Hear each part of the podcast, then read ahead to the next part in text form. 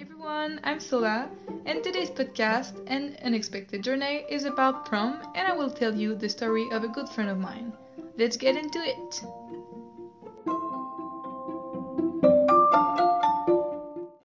The other day, I was talking with one of my older friends about my expectations for the end of the year.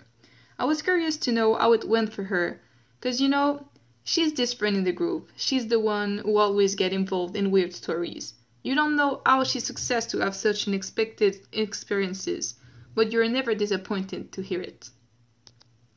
At that time, she was the only one in her group who had their driver lessons, so with her two friends, they decided to go together at the prom's night, with the car of my friend's father, which is a Jeep. They thought that it could be pretty cool to arrive there without the Jeep's doors and roof. So yeah, they got all dressed up, the pretty dresses, hair full of spinet to keep everything at the good place, the high heels, everything. Once it was done, they went in the car and the journey began.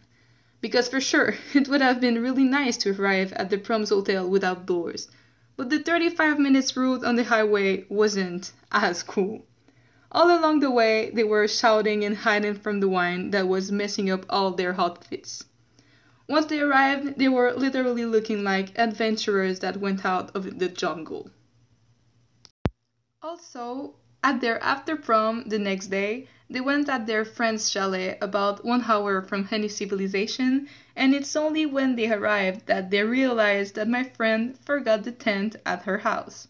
Even better, the other girl that was supposed to bring the second tent only brought the upper canvas, so they didn't have any tent.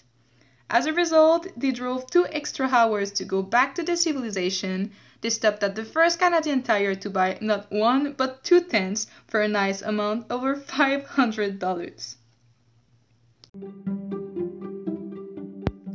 To wrap up, my friend's prom did not go as planned, and it proves again that organization is the key, and you should never forget to do a little checkup before going in the middle of nowhere with your friends. So that's it for today's podcast. Thank you for being there again this week, and maybe that next time we could talk about the second part of my friend's prom. Let me know if you're interested. Don't forget to check out my new merch and make sure to subscribe. See you next week!